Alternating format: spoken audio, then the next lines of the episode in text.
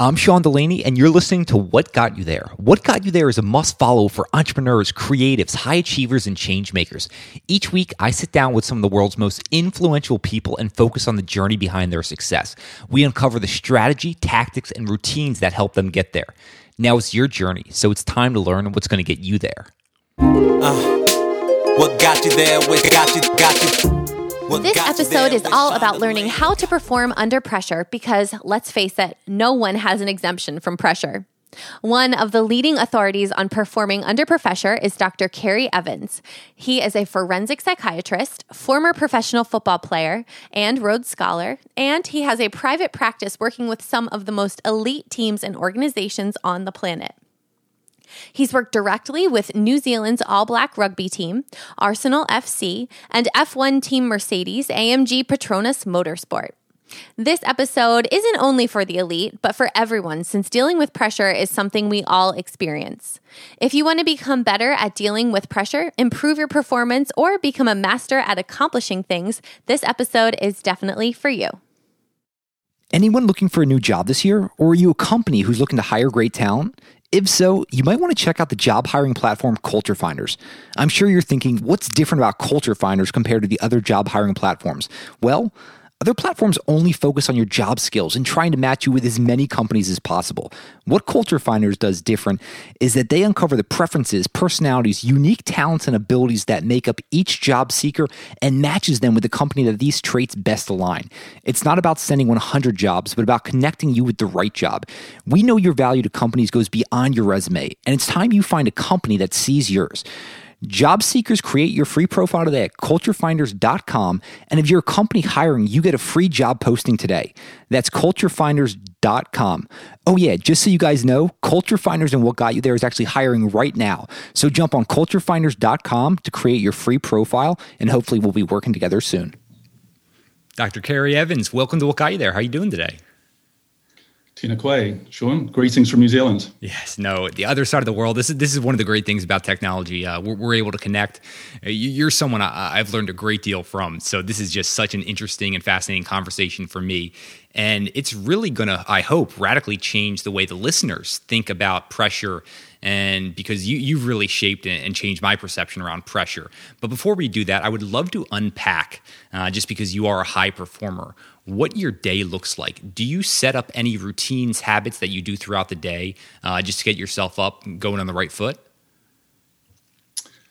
Uh, we all have our ways, don't we? But I guess the main one over time has just been exercise. Uh, so for me, that, that's a big part of my day. So hopefully early on, depends on the schedule. Uh, but if I can't fit exercise in, I find I'm not at my best and when it comes to the thinking part of it. Uh, so I think that's the main thing I'd say for me that I've learned over the years. Uh, the balance between the physical and the mental is a, a pretty uh, important one for me, uh, and I get out of balance pretty quickly without that. I'm wondering, as you've gotten older in your life, how you've adjusted the physical component and inside of things. I'm asking personally because just such a hard charger for so many years of my life, and now I've got to scale back just the physical capabilities. Uh, I'm wondering how to deal with that. Sure, I, I recommend denial. Yeah, uh, it's always always the best strategy. Uh, so you can pretend that you can still do what you you used to do. Uh, but look, it, it's difficult, isn't it, uh, to, to come to terms with with um, all the vulnerabilities and the things that you can't do. Uh, look, I think it's just a, a, refocus. It's you know you come to realize that you're not competing in the same sort of way, um, but maybe it's with yourself, and, and you still have that same relationship with how hard you want to push yourself uh, or not. Uh, so, look, my world's very small in, in that respect now. You know, if, if I'm in the gym, but uh, I busy myself uh, and test myself and, and find myself operating in much the same sort of way, albeit not at the same level. I, know you've done such a research into the brain. Uh, you you have a background there, um, forensic psychiatrist. I'm, I'm, wondering, what have you found to be the correlation to overall performance um, with getting that that physical exercise throughout the day. Have you come across any research there? Look, it's more anecdotal from my perspective. I, I know there's research there, and, and I've read uh, parts around that. And of course, now we're into a different sort of narrative around wellness, uh, and a massive component of that, as well as the broader implications for treatment, uh, of people with mental disorder and illness uh, is around the physical component as well. So, look, there is a lot of evidence around that, but uh, I think most people find uh, that when they're active uh, in a good way, uh, then it provides them with that you know sense of well-being. Uh, and, and, I think once you take that away, that activity and that balance, then you know it doesn't work. Now, of course, there are constraints on people. It depends so much on your walk of life and what you do naturally. Uh, and it's one thing saying that to athletes, and another to, another thing to a person working in a corporate environment uh, where they just don't have that opportunity. Um, but nonetheless, uh, for me, that's what I've found. Uh, and of course, we know that there's evidence around that as well. You mentioned that balance, and, and I'd love to to unpack the, the early days of Dr. Evans here. Uh, and I'm going to read you a quote I came across just so listeners can get a better idea of who, who you were when you were even younger and it's Ceri gained first class honors in experimental psychology on a Rhodes Scholarship at the University of Oxford while playing professional football in the English Championship. Awarded the Gaskell Gold Medal by the Royal College of Psychiatrists, he then specialized in forensic psychiatry and completed a PhD in traumatic memory. Talk about a high performer at a young age. Um, that's just very impressive. Uh, I'm really intrigued by that. So I, w- I would love to know. I mean, clearly driven at a young age. What what was driving you? What what was the motivation behind this? Gosh, uh, so many layers to that. Uh, I guess.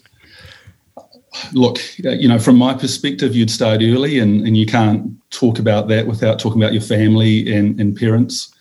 Uh, both of my parents uh, were, were achievers uh, in their own right and sort of sought out new territory.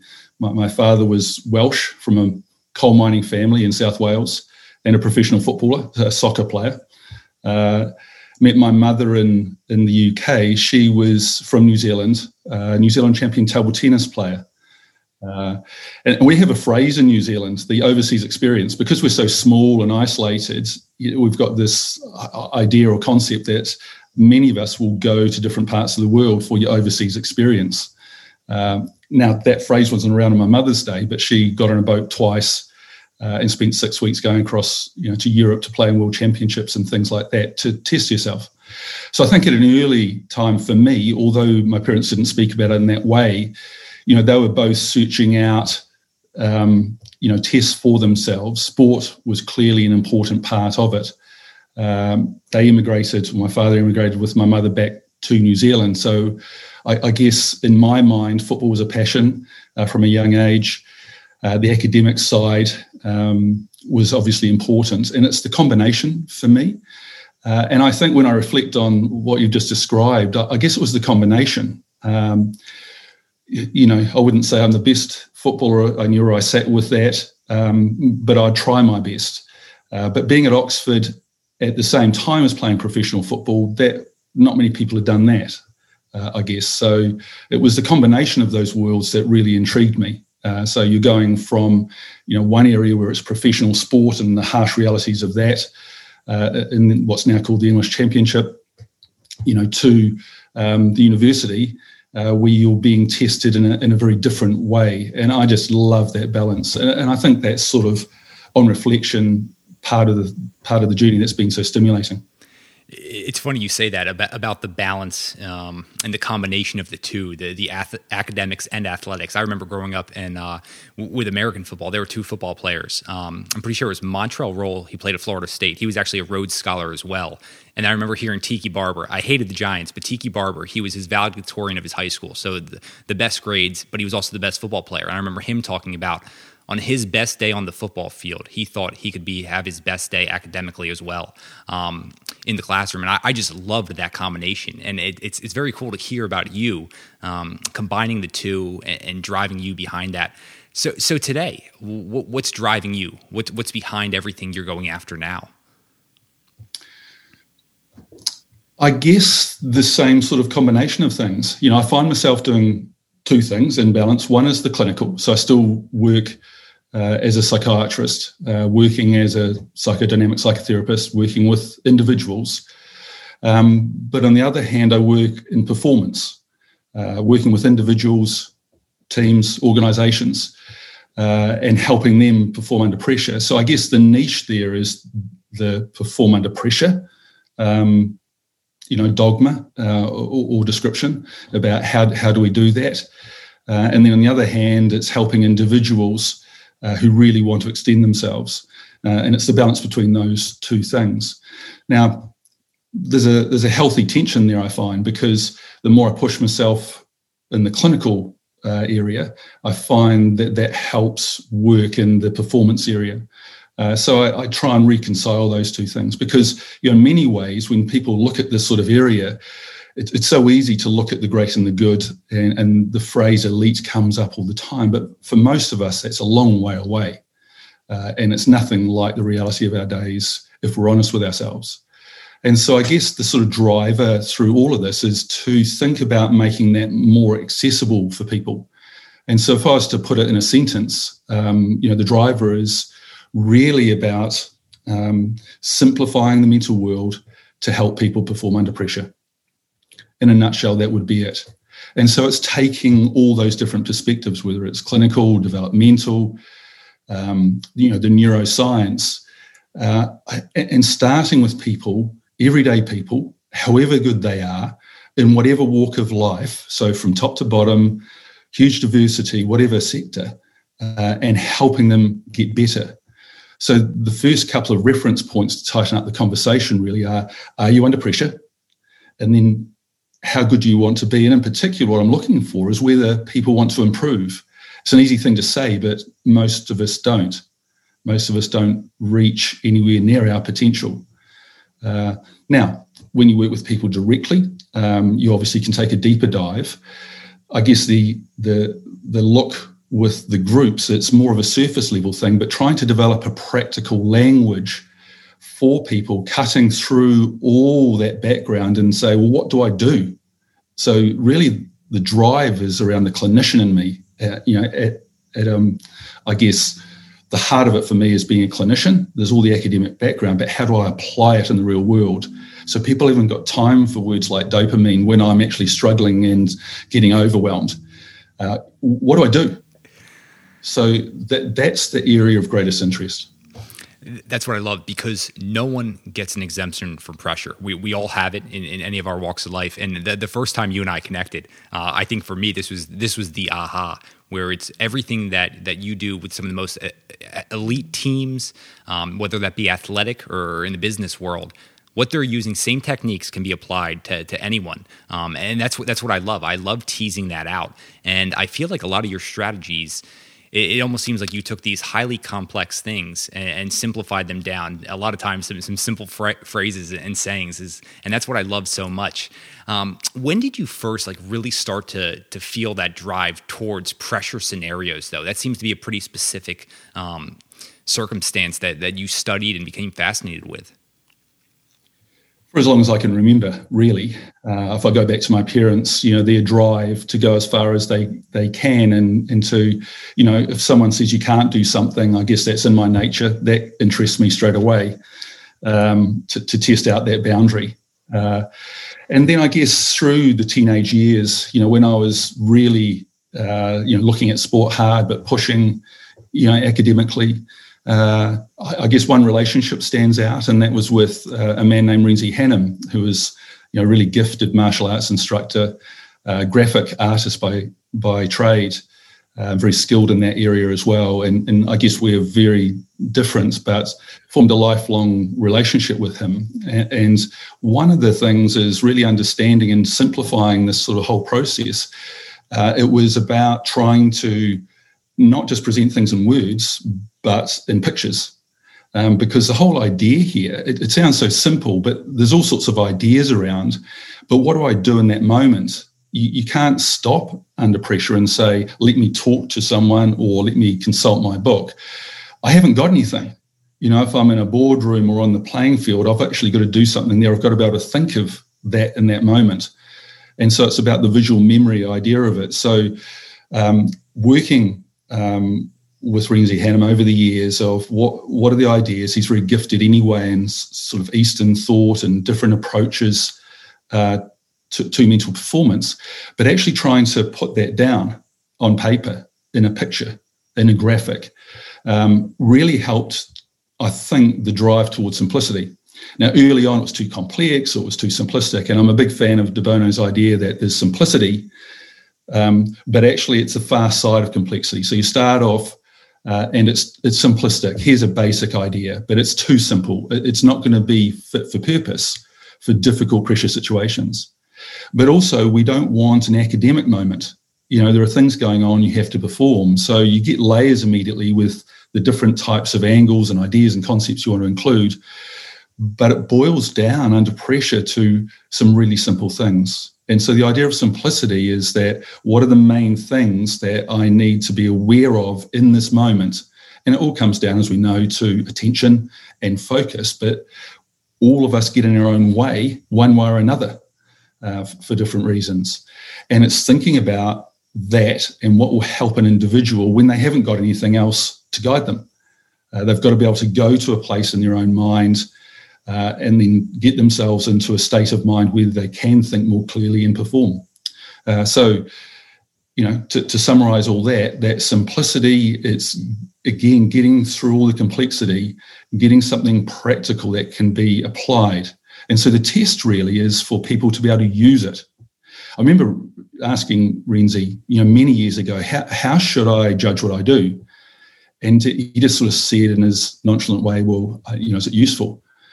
And I was thinking, gosh, it was one of those moments where you go, damn, do I faint praise? Is, is that it? It wasn't that exciting or energizing. Uh, and he said, like, I think you've probably m- misunderstood what I'm suggesting here. I thought you worked f- with people who, who perform a depression. I was going, well, I do. And he goes, well, what's their threshold like for using something if it's not useful? I said, low. They'll kick it out. It's got to provide immediate value. And he goes, so to actually get them to use it, it must be providing some value because they'll have that feel, whatever the science behind it, it will help them or not. They'll know that. So I'm going, yes. So he goes, well, that's the test then. And I go, okay, right, I think I've got that, but how will I know uh, if it actually is useful then? And he goes, well, did they use it? And it was one of those profound moments where I just couldn't see what was in front of me. And he has this way of cutting through it himself. Uh, and so, therefore, the test is always is this something that people very quickly they find it easy to use it's it provides some value and, and they sort of like using it they can see it uh, for what it is and go yeah i actually like using that and there's nothing more satisfying than hearing stories of say a professional setting and the next thing you hear is someone comes in the next day and say i use this at home uh, in, in one way or another with my daughter or, or, or, with my partner or with me or whatever. And you, you, see they've transferred that across into the personal world, and now you know it's providing some value. So I think that's the the idea of simplicity and value. It's the applied world, practical. Yeah, and, and, you even know last time we spoke, uh, I was I was even speaking about some friends who were in some very high pressure business scenarios, uh, and they were using some of these frameworks.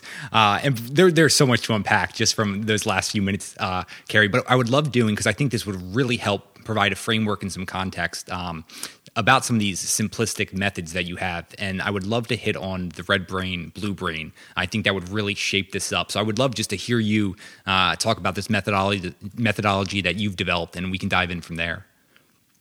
Sure, sure. Well, there's a long tradition of trying to simplify how the most complex thing, our brains or our minds, depending on your perspective, works, uh, and, and, simplifying that into some sort of dichotomy.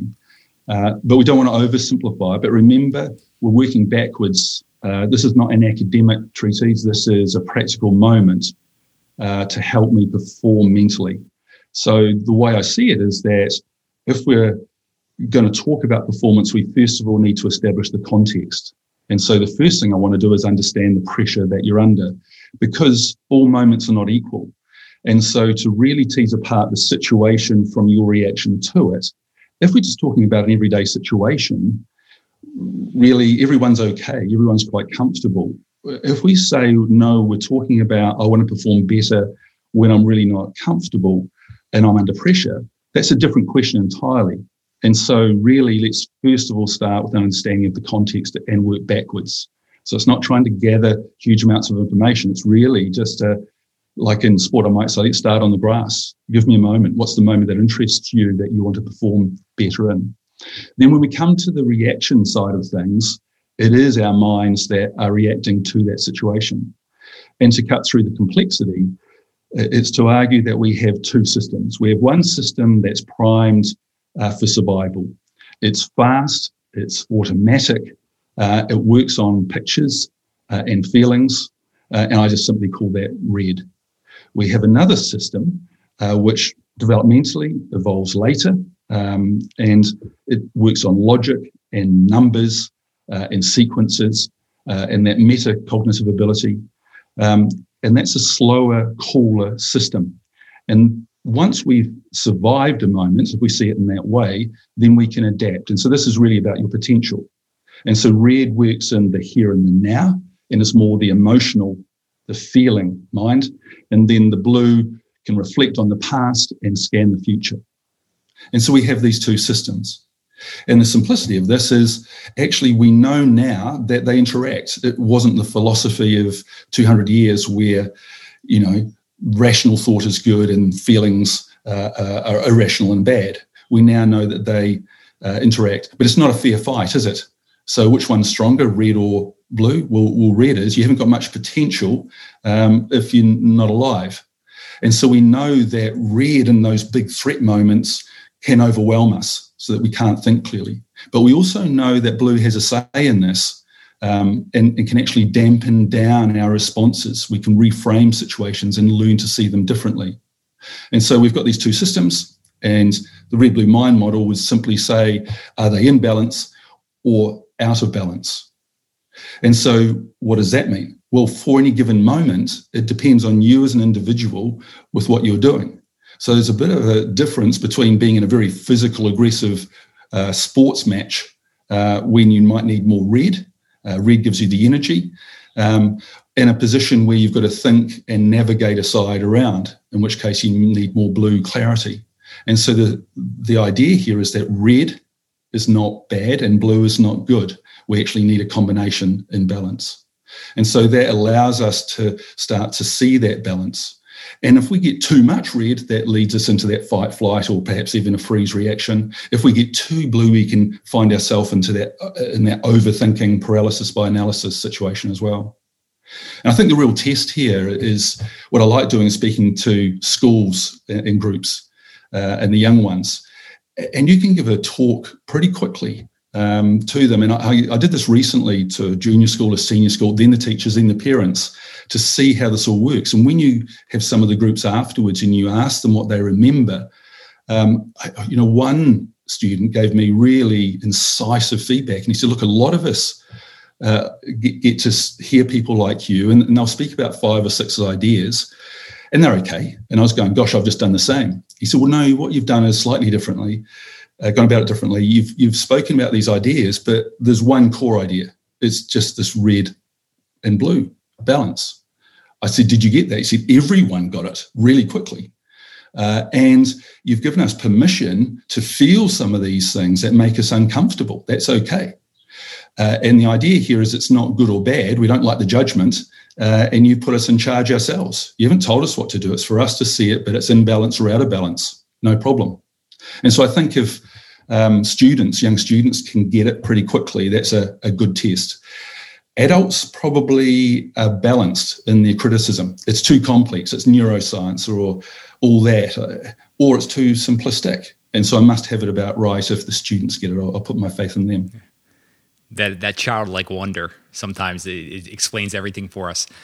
I, would love. Could you provide, and we can use the sports world, just because I know you've you've worked with a, a lot of people there, um, a real life scenario of how someone's feeling both red and blue, and then how they're navigating that in real time. Would you be able to do that?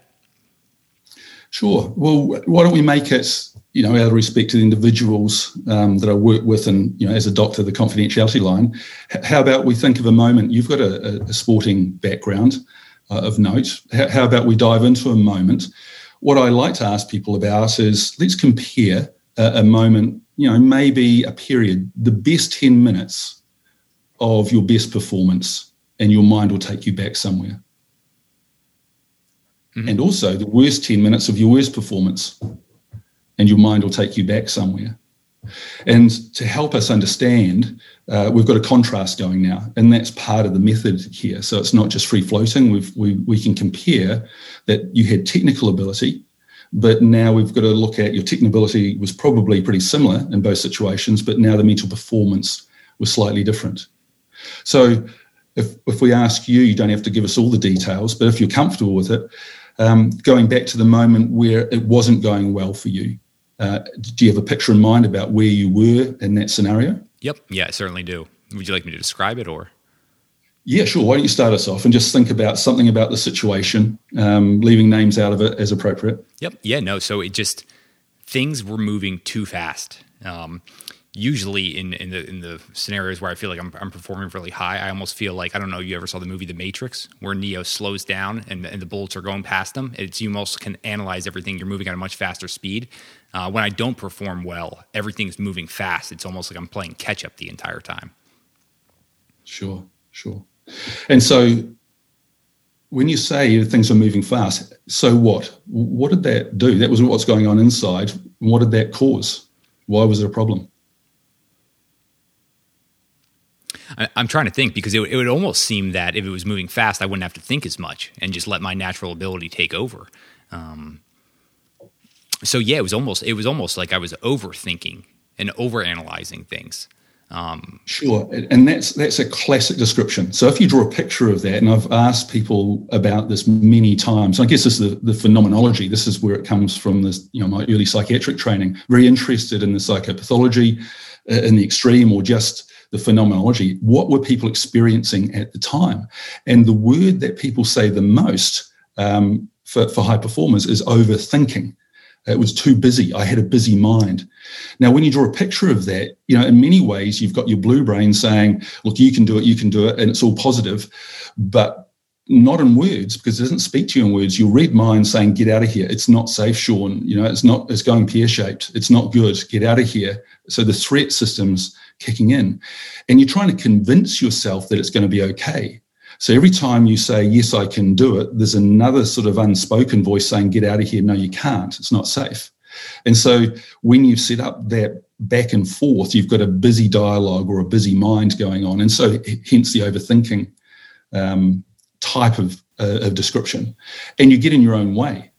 Uh, and so, if you compare that to the moment where you were performing well, what would you say the difference was? Take us to that moment.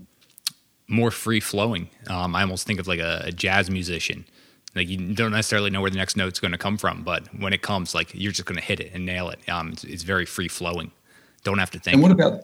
Sure, you don't have to think, and that's the, that's the thing. And people often say, "Got you, Ceri." I wasn't thinking. I wasn't thinking. And so if we if we compare that and think about the right balance here, you still need the energy of red, but there's imbalance here.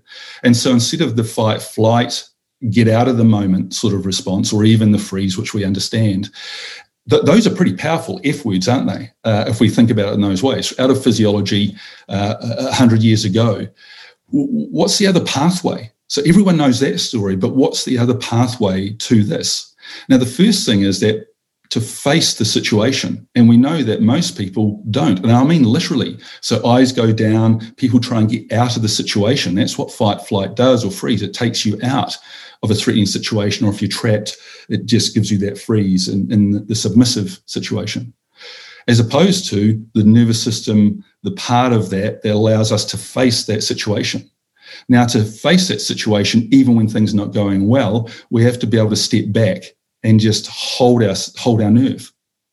And then we need to be able to actually find our way around. Now, it might be that the answer is not immediately there. You're not following a script here. And that's the, the freedom that then comes with timing with red and blue together. So I talk about face, find, and free. So it's not necessarily freedom from fear in the sense that it goes away completely but actually you're i've worked with people for for many many years who are trapped in that sort of situation and i mean mentally. And so it's releasing them to actually it's okay i don't have to get out of this moment so i can face it. And then i can operate within it and i'm looking around and hence that riff that you're talking about you're trying to find where it goes. You don't know but you're more fluent and flexible in your thinking. And then your timing is on point, and that's the key thing when you've got red and blue together. And so, just the contrast allows us to think about those different states of mind. And as you said, then the simplicity is well, how do we package that? Well, really, three things are going on. When you get overwhelmed and you lose it, you've got that sense. Yep. Well, what did you lose? Because we say that phrase. Do you have that phrase mm-hmm. in the United States? Yeah. You've lost it. Well, what is it that you lost? And I suggest that you lost your nerve. So that's the emotional part. And so it became too too tense in that situation. Then you lost your way, and so you lost the situational awareness. And then you lost your touch, and you started making simple mistakes, things that you know how to do, and you started overthinking and over controlling it, and it went from fluent to mechanical. And so you operated in a tight, tense state, or actually a, a, a very flat state, and neither are conducive to high performance. Now, if you want to flip that around, instead of losing your nerve, actually hold your nerve. And just stepping back and getting some distance and seeing whether you're too red or too blue just gives you that instant moment of getting to grip emotionally with things. The next step actually is to find your way. And that can be anchored physically as well. And the eyes are very important here. So if the first step back is a breath just to immediately calm the body, then the next one, often people are hunched down and raising the eyes and gaining, regaining situational awareness. And we know how important that is. And that's where you started to see new opportunities when you're performing well. And then in the right moment, you've got that sense of timing and feel. And that's when you can make your mark. And that's where you get that freedom from fear. And so those little catchphrases uh, are quite useful for people. Now, in the moment, we need to really boil it down uh, to, to its most simplest form. The one I use out of all of that is step back, step up, step in. And I think this is the one that you referenced with, I, with I your colleagues. Yeah. because in many ways, you know, when you think about the, the, mental world, it's invisible. And I think this is what attracted me to it in, in the first sort of instance. It's sort of intangible. So, how do we get at it? Uh, it's much easier to work in the linear world where we can measure things and see A plus B will go in this direction. But the mental world doesn't operate like that. Small things can have big effects. There's more than one way into a situation and more than one way out. And so, how do we get to grips with all this? I sort of, to, to try and make this point, I talk about the mental gym. And I guess one way of positioning this, again with the contrast, is to say, like, okay, imagine you wanted to get physically stronger. You'd be able to tell me where you go. You go to the gym. Okay. And then what do you do when you get there, Sean? Well, uh, you go, Ceri, you go over there, there's a bench, and you you do this, and that's called a bench press. And I go, that's it. It's such a simple movement. And you go, yeah, but there's a, a couple of principles here. There's resistance. You've got to put weight on the bar and push against it to the point of overload until you can't do any more to the point of failure. And I'll sympathize with you and go, I'm sorry, Sean, you know, you failed. That's terrible. And you go, no, no, I feel good. I've got a smile on my face. I've done a good workout. I pushed to my limits.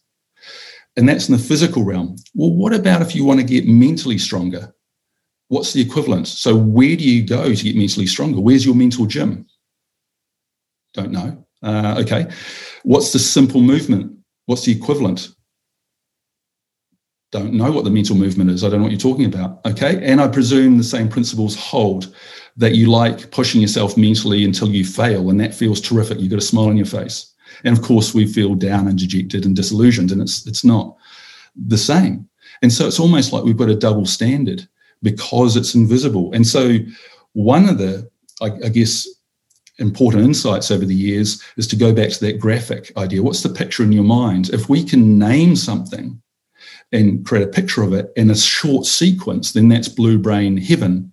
And for most people, that's rebalancing things. And that simple picture of all you need to do is just step back in the moment and hold your nerve, then step up in that sense of performance. So it's not enough just to step back, take a breath, and step back in, because you're back in at the same level. I saw that call, I call that a, a one-dimensional technique. We need performance here. It's almost like mindfulness now, mindfulness is essentially about awareness, isn't it? You're stepping back, but that's an observational state. Now, in the middle of lacrosse or, or whatever your moment is, you're not an observer hopefully. You're a participant here. You're an active participant, so you need to do something. So the moment, the moment that you've got a sense of where you sit mentally, now step up and see what's your next level of performance, more awareness. What's the first action? And then stepping in with timing. And it really seems that people take to this the step back, step up, step in. It's such a movement. You don't even need the words, of course. You can visualize that movement. And then again, the kids at school are interesting because I smooth that curve out rather than, you know, nature doesn't have corners and, and created a sort of a wave with it. And they say, well, it's like the wave allows you to take you around there. It's more natural, it's easier to do. And so it's got that sense of rather being stuck in that position of overwhelm and underneath the wave where all you can see is threat, actually just go through this process. You can step back, um, hold your nerve. Now you can step up, see a bigger picture, see things in a different perspective, and now step in with that first action and be more effective. And then once you've started, you're back on top of the situation, then, then you're moving. And if you see performance as movement, it's a very helpful way to, to see it rather than being stuck. I'm wondering some of the big hurdles you must face. Is, is, it largely around that that fixed mindset that that people don't think that, that they can correct in the moment? Is that one of the bigger things you run into? I think it's. I, guess the the experience I've had over the years is that people get surprised. This is a good thing when people are surprised because it, it catches them out. Uh, and so if we go back to that mental gym uh, analogy, what I'm really searching for here is the whole idea of pressure uh, and then building up this understanding of that situation.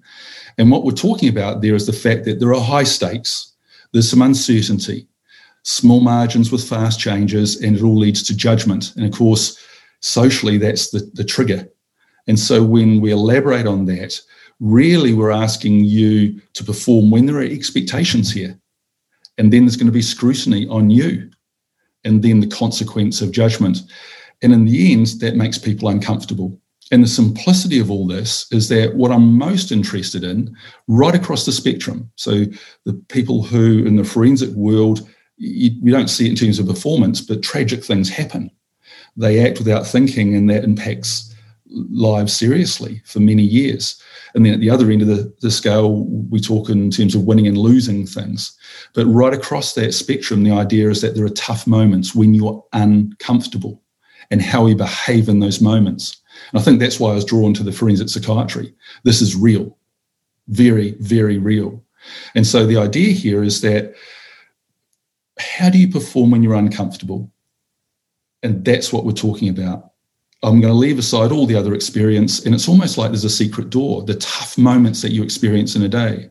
And I remember one gentleman just threw his pen down and said, Damn, I've been spending decades trying to get better.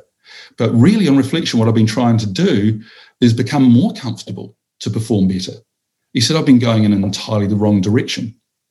So, to go back to the mindset around it, what I've sort of found over the years is those that want to go higher, and most of us don't, we, we work well within elements. Those that want to go higher are interested in their vulnerabilities.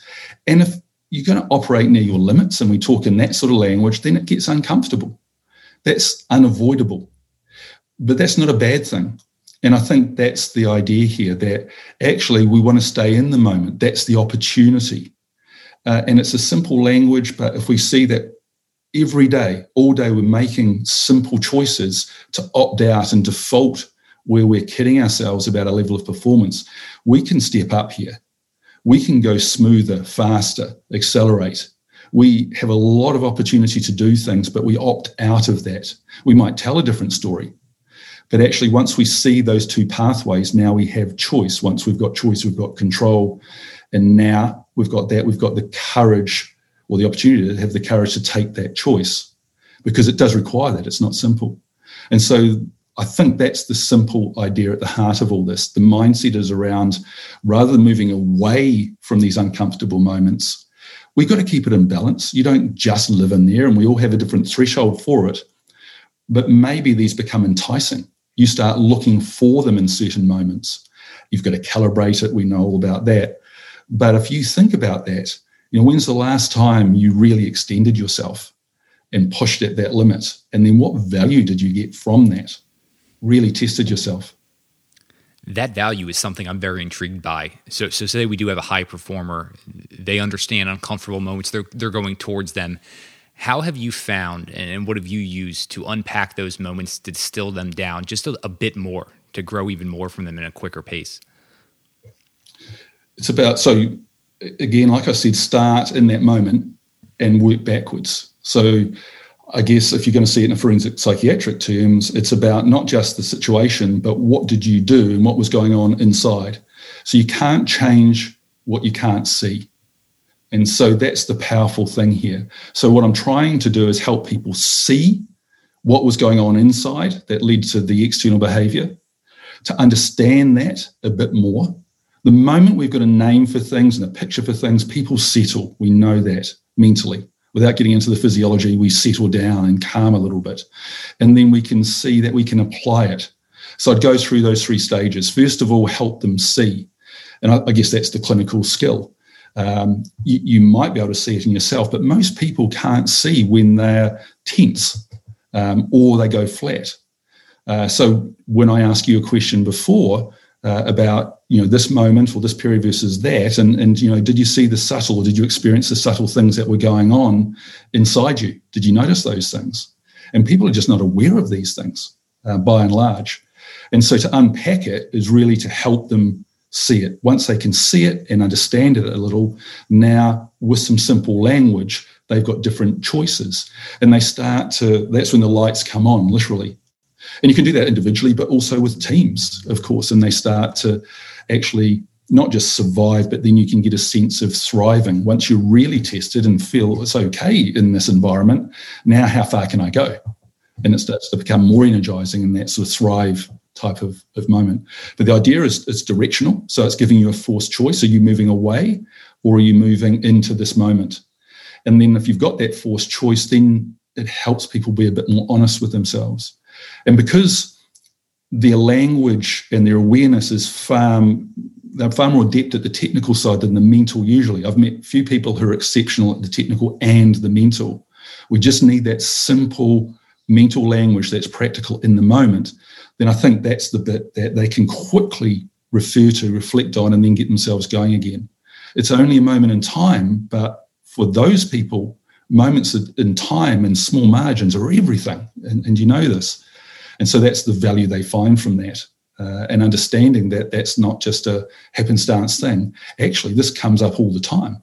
And this is the nature of performance. It's not just about winning and losing, it's about putting yourself in environments where you're testing yourself. Win and lose it doesn't take you to your potential. You know, of course, in some environments, that's the big thing, and that's what people look at. But if, if you can't face winning and losing, success and failure, you know, it's going right back to our early attachment days. This is the pattern that's being played out.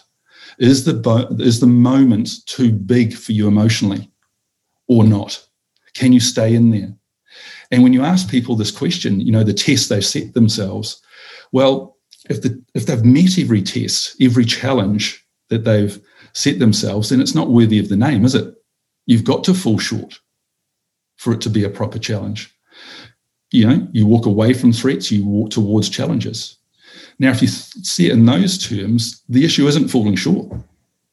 As my mother used to, to say, and you know, as a grandmother uh, to our daughter, you know, aim high but get close. And it's the process of being in that that that sort of moment and seeing how close you can get. And often it's the mental side that holds us back a little. And I think that's the thing that's exciting for people. So it's really a simple movement uh, metaphor. Uh, and how you operate in these big moments. Just so we're clear on the on these high high pressure moments, we can think about championship level moments. What are you having these these athletes, business professionals professionals do throughout the times leading up to that? So I, I, I, maybe I'm wrong here, but should they have a safer environment that they can push their limits on and then step up in bigger environments? Is, is that how you approach that? Yeah, sure. So I, I, sort of think in terms of a pressure wave. So if you imagine a wave and it peaks in the moment and then comes down, again, a simple way of understanding mental skills. Once you've got a simple model, not just hints and tips, but a simple model, let's call that the red blue mind model in this instance. what are the red blue skills that you need? Well, there's a skill in the moment when you're actually performing, when you haven't got access to anything. And so, uh, what I would argue is that that's probably the, the, the key skill. Uh, and that would be the step back up and in, or the red blue decide do, getting hold of emotions, um, then the decisions, and then the actions. All versions of the same thing. But the simplicity is to get that three dimensional movement. Okay, so that's that skill. Well, what about beforehand? Is there something that you should be doing to lead in there? Now, when we ask ourselves that question, or, or afterwards, what about afterwards? If you think about many high stakes occupations, you, you w- wouldn't ask that question. You know, ho- hospitals, the military, do they prepare? You know, do they review? You know, some better than others, but of course they do. Uh, and yet, for some reason, in sport or in corporate settings, we don't think in those terms. And those are at the outset when there's low blue moments sorry, low red moments. And I, and I, guess this is the key. It's one of the big mistakes. It's a rookie mistake that you see. Let's have a class board type of session. Um, and what we're going to do is have there's low red, there's no threat. We're going to chit chat like now. Okay. And there's some ideas that you might like. And then off you go into your big moments. And then suddenly the pressure comes on. And what do I do? I can't think of the first thing. And so there's no translation across from one training moment to the performance moment. And that's because the performance moment actually probably has some decent red going. When the limbic system's activated, then your thinking capacity, your working memory capacity, all those things shrinks. And so, really, the key here is can you maintain clear thinking when you're activated? That's the idea here. So, strong blue in the middle of red. And that's what you're trying to simulate. And of course, people know this, whether it's in aviation, that's how you practice, that's how you simulate, that's how you rehearse. You get as close as you can to the performance environment and simulate and rehearse those things. Now, you can do that mentally as well. Now, you can start off when there's, there's no real activation around and there's a mental skill around that. The key idea with that um, technique mentioned in the book is, is around understanding what you can control, what you can't control, and then in the middle, and this is the bit that's missing for many, what you can influence. And once you've got a mental plan then you're more likely to have anticipated that and were less thrown by things that happen uh, and more able to, to remain regulated in that moment emotionally. And so, again, it's time limited. You can do this in five minutes. That's the whole idea here. You know, setting a plan puts people off. And what I've found, particularly athletes, let's just do it briefly, but you take them through it in a simple structure and it takes five minutes and they're good to go. Um, what about uh, afterwards? Do you review? Well, of course, there's that debrief, but do you debrief mentally as well? Find out emotionally what was your performance like, decision making, what was that like, and then the actions you took, and be able to do that succinctly and move so that you go back into a loop. And so you've got that pressure wave I was referring to. What about on the shoulders? What do you do in the two minutes you're sitting outside the boardroom before you go in?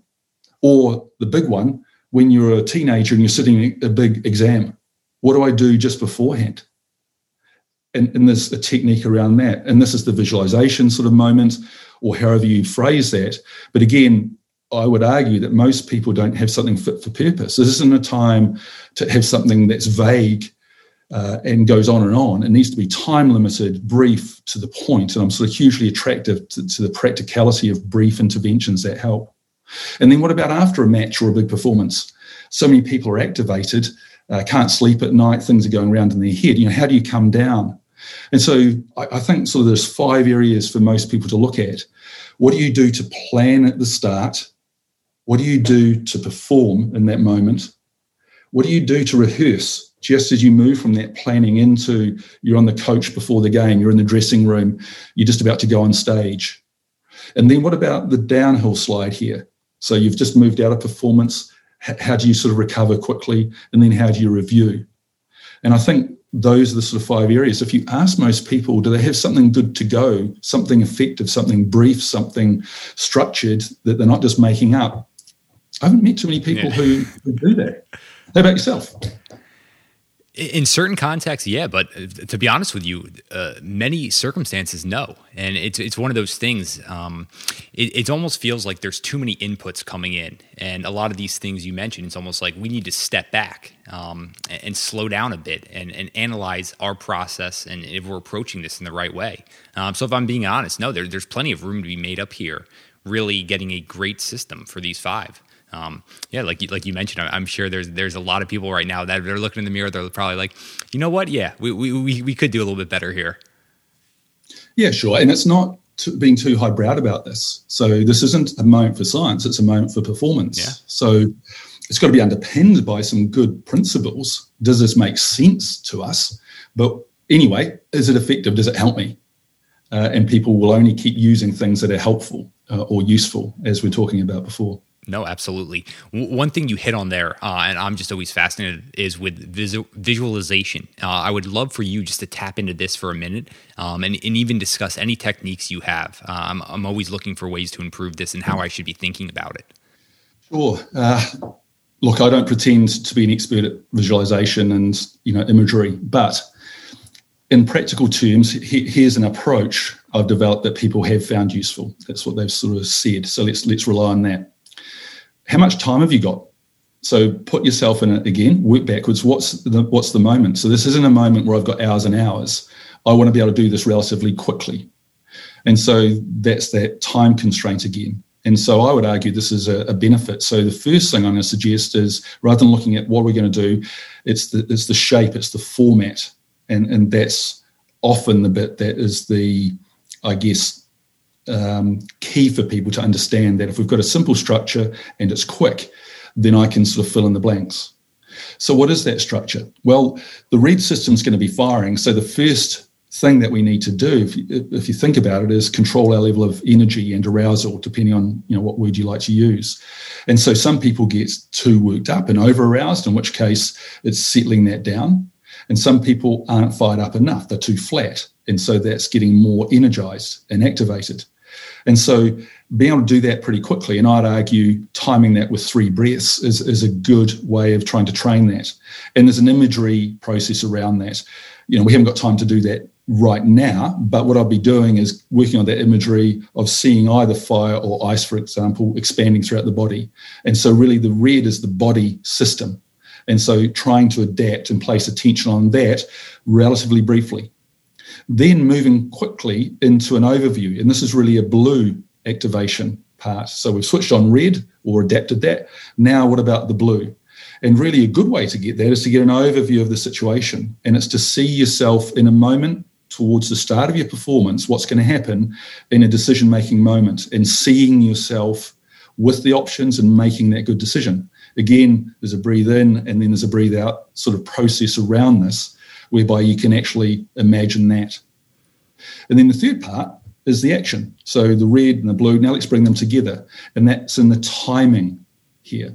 So if you see yourself now f- first person, so instead of the overview, you're seeing it through your own eyes, and it differs across different people, we know this. But seeing it through your own eyes, that situation, and then the timing, the click moment when you take action. And again, breathing in and doing that and just repeating that a couple of times. And so the simple structure that I sort of landed on was working through the red system. Again, one thing and just repeating it. Then the blue system, one thing, one moment, and then just repeating that. And again, then the action. And so you, you're really mirroring that red blue tool we talked about, about the step back, step up, step in. You're really priming yourself to get going in that moment. Now, most people can do that in about a minute and it's a bit vague, but often you've only got a couple of minutes. So I suggest just doing it again. Same process. So, really simple. I'm going to the body, I'm going to the mind, and then I'm bringing the two together. And that simple structure allows them to feel like within two minutes, they're ready to go. And they can use that anywhere. They can use it on the team coach that we talked about, or in the dressing room, or you're just about to go in, uh, ready to speak at a big event. So in two minutes. If, if you're not ready to go in two minutes and it takes you longer, think about that. And often what I find is people can have, if they've already got something there, terrific, you know, keep to the system. But this is an example of a tool when people haven't got something, they're not ready to go here, uh, and they need something simple and structured, and they just follow through it. It's not doing any harm for most people. It doesn't suit everyone, and, and you'll find those people don't tend to go towards the vis- visualization procedures anyway. And so you've got to bear that in mind. But for those that do want to prime themselves in that way and, and be a step ahead of it, this gives them that simple structure uh, to go through. Um, so, like, I have names for that, but the first thing is controlling your intensity. The next thing is controlling your clarity, the big picture, and the next thing is controlling your execution. And it's just sort of a natural progression through. So you can call that the ICE tool if you want. The way I see it is really you're going from a planning sort of state into now I'm uploading that. I'm uploading that and priming it ready to go so that when I'm into the action moment, actually I've primed my systems in a simple way. Um, and it goes back to, I, I guess, to, rem, to remind me to sort of finish off that story. We're talking about the, the teenagers at school. The idea is that there's five or six ideas here, uh, and it can be this tool or this tool, but there's one core idea, just one core idea. And that was the thing that gave them simplicity. It was this red blue mind model. We can apply it beforehand, it's more in this shape. We can apply it during, it's more in this shape. We can apply it just beforehand, it might look slightly different, but it's all versions of the same thing. And I think that's what, you know, really was appealing for them. It's just one thing to think about and in balance, out of balance, and all of these things, whatever shape or words I might use, are simply around giving them a, a simpler approach that's got a simple structure that they can go to and they've practiced and rehearsed so they feel they're doing something. And, and in particular, if you can anchor that physically, you know, that first bit is about a breath, isn't it? So many people just shut down and get a bit constricted. So that deeper breath, we know that whatever version you take. The next bit is about the eyes, uh, because so many times we, we get that central vision, the fixation, the tunnel vision, and we lose the situational awareness. Or, you know, what happens to athletes after a mistake? Often, where do the eyes go? Head down. Yeah, we go into ourselves and feel sorry for ourselves, or we look up yeah. to the, the heavens and appeal to our universal God about why they're being so cruel to us today. And so, actually, there's a skill about keeping eyes level uh, because eye to eye is brain to brain. So, we know that. Um, and so, that's where all the feeling is, you know, particularly red brain to red brain. If we're looking at each other and we know the amount of physiology that's going on in that moment. So, being able to keep your eyes level, that's the eye. So, the breathing, the eyes, and then the click, the sound, the moment uh, and giving someone the gift of choice over timing actually starts to free people up for performance. So they know they don't want to go too fast and they know they want to go too slow. So you don't want to be impulsive, you don't want to be hesitant and procrastinate. So you decide. And once, once people are focused on the timing, then they've got the feel and that's really what people talk about. You go back to your description. You're just feeling your way through. You weren't quite sure where it was going to go, but it was quite a creative moment. And those are the big moments, aren't they? Where you've cut through the survival moments where things are shut down. And actually now there's there's more possibility here. It's an opportunity. Ceri, you, you deal with such abstract thoughts and ideas and distill them down in such a great way. So I'm wondering, how do you go about distilling your thinking? Right? Like th- these are ideas you've worked with and wrestled with for years, and I'm sure a lot of people are thinking, "Wow, this is this is so elegant. This must have taken a really long time." I'm just curious about that process for you. Yeah, uh, I think you hit on it. It takes a long time. Uh, you, you, can't avoid going through that complexity, and so spending time just looking at, at the words, but that's not the starting point. I'm working back, I guess for putting myself from putting myself in the shoes of people who are performing and what can they do in that moment themselves. And i think that's the, the sort of key. So what's going to be useful for them? That's it's got to be the reference point. If they can't use it then it's not going to be useful. Uh, and so testing phrases words out uh, takes a long time. It's evolved. The core idea was like a long long time ago uh, but the language was key. The color coding seemed to be absolutely key for people's simplicity. Um, part of the feedback from the students as well, you know, was that they loved the fact that it gave them permission. That was a word that came up to feel these things. Uh, it's okay. Uh, and so the narrative starts to change. It's not one where I'm feeling anxiety, I'm feeling discomfort, and that's a bad thing. So it's now a disorder or a disability or something that's not good. I'm feeling discomfort, which means I'm not feeling comfortable. That's it. Okay. Uh, now let's be less judgmental about it. And now what do I do with that? Uh, and actually, can I now get out of you know being on the insides here and getting in my own way? And now can I focus uh, on the external world? You know, create the gap uh, for where I am now, where I where I want to get to, and start moving. Yeah. So, so Dr. Evans, your book, Perform Under Pressure, incredibly helpful. You've distilled years down of, of your own knowledge and working with some of the most elite performers. Uh, it, it, really was a very helpful guide for me. Um, much of what we discussed here uh, goes goes so much deeper, and you can understand and adds even more context around that. You're a voracious learner, though. So I'm wondering, have there been any books or, or other things you've come across in, in your professional life that you think just left a lasting impact on you?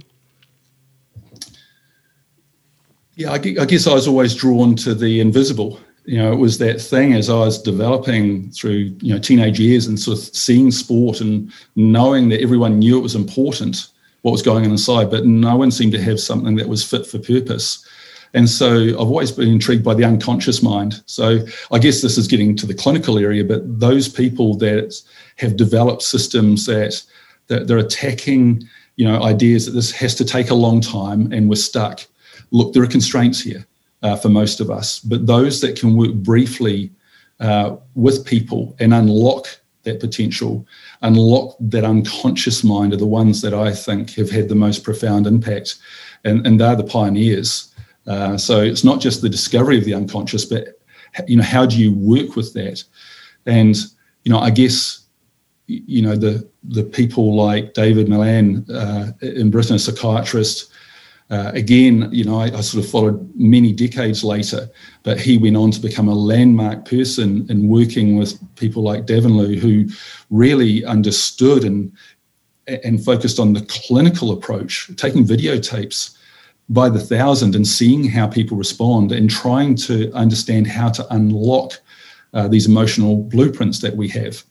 Uh, and so I think you know the books that they've written uh, I'd refer people to. You know, it might be more in the, the clinical area, but there's some real gems there in terms of the science and really trying to take us into a new world where we've got outcome studies where we can see this is not just superficial, that people can be helped quite quickly uh, with brief interventions if you know what you're looking for.